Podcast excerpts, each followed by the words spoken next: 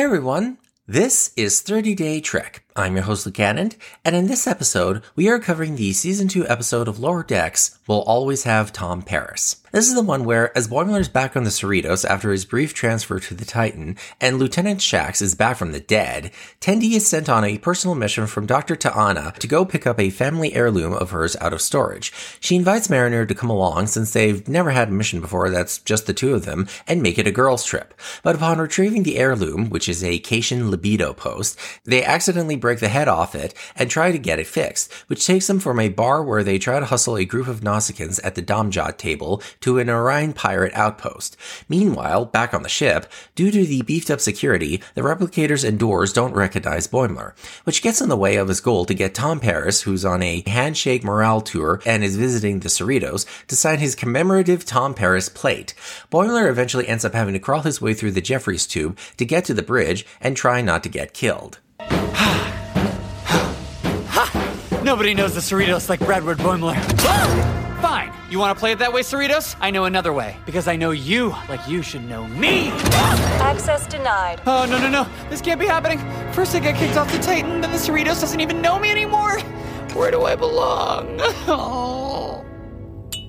Come on, Brad. This is your home. You're right where you belong. Then why am I gonna die in a Jefferies tube? You're not. You are Brad Boimler, and you've been in tougher spots than this. Now open up a panel and start figuring out a solution.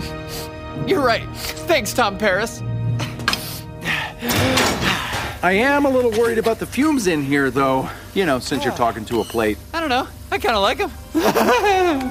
And as for the C plot with Rutherford, upon finding out that Shax, who died in the no small part season finale saving Rutherford, is alive, and that asking bridge officers who have died how they came back is one of the few taboos left in the 24th century, Rutherford goes back and forth on asking Shax since he feels responsible for Shax's death. We'll always have Tom Paris, which is a reference to the famous We'll Always Have Paris line from Casablanca, and the season one episode of The Next Generation with the same title, is an incredibly fun episode of Lower Decks that mixes things up and has our two female leads pair off and have an adventure together. We, along with Mariner and Tendi, find out more about each other. That the Cerritos is Mariner's fifth ship that she's worked on, she was aboard DS9 the same time that Worf was, she's pansexual, and that she keeps her personal life vague since when she does open up to someone, they end up getting either transferred or promoted. As for Tendi, we find out that she's a fan of Klingon acid punk, and that amongst Orions, Tendi is referred to as the mistress of the winter constellations and can take dominance when the situation calls on it.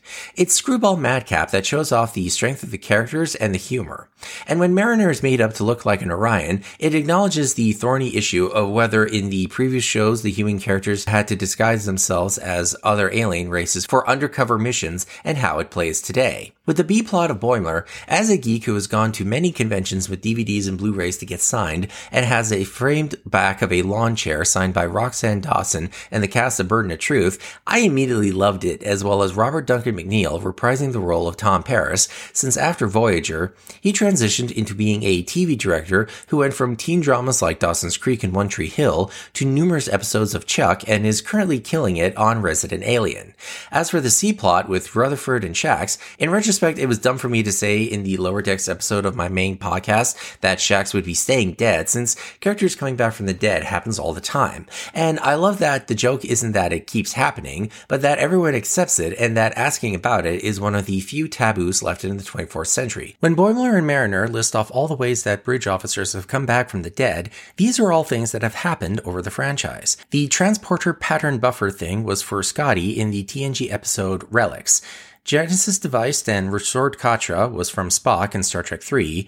Mirror Universe Switcheroo is for Georgiou in Discovery. Borg rebuilt him was for Neelix in the Voyager episode Mortal Coil. Future Son from an alternate timeline was for Alexander Rozhenko in the TNG episode Firstborn. And Nexus Time Ribbon, the same thing, was for Kirk in Star Trek Generations. But of course, Rutherford has to finally address the elephant in the room and begs Shax to tell him. Deck 15. Whoa, baby bear. What's the matter? I know I'm not supposed to ask you how you came back from the dead, but I know it was my fault that you died, and maybe if you tell me how you came back, I won't feel as guilty anymore. Turbolift halt. It wasn't your fault. Saving you was my duty. There's a reason we don't tell anyone how we come back. I know. You can't tell me because I'm just an ensign. It's nothing to do with rank, son. We're sparing you dark truths about scientific depravity that would haunt you for the rest of your days. Once you know, you can never go back to being the man you were before. Works for me. Tell me, tell me. Okay, so death is the first thing that happens. And then, oh, wait, you do know about the Black Mountain, right? Uh, the what now? The Black Mountain is a spiritual battleground your soul goes, where you have to fight three faceless apparitions of your father. They must killed to surviving father. As for favorite jokes in the episode, I love the moment when Mariner tries to blend in at the Orion pirate outpost by doing the cliched pirate impression, to which the guy next to her says, uh, why are you talking like that?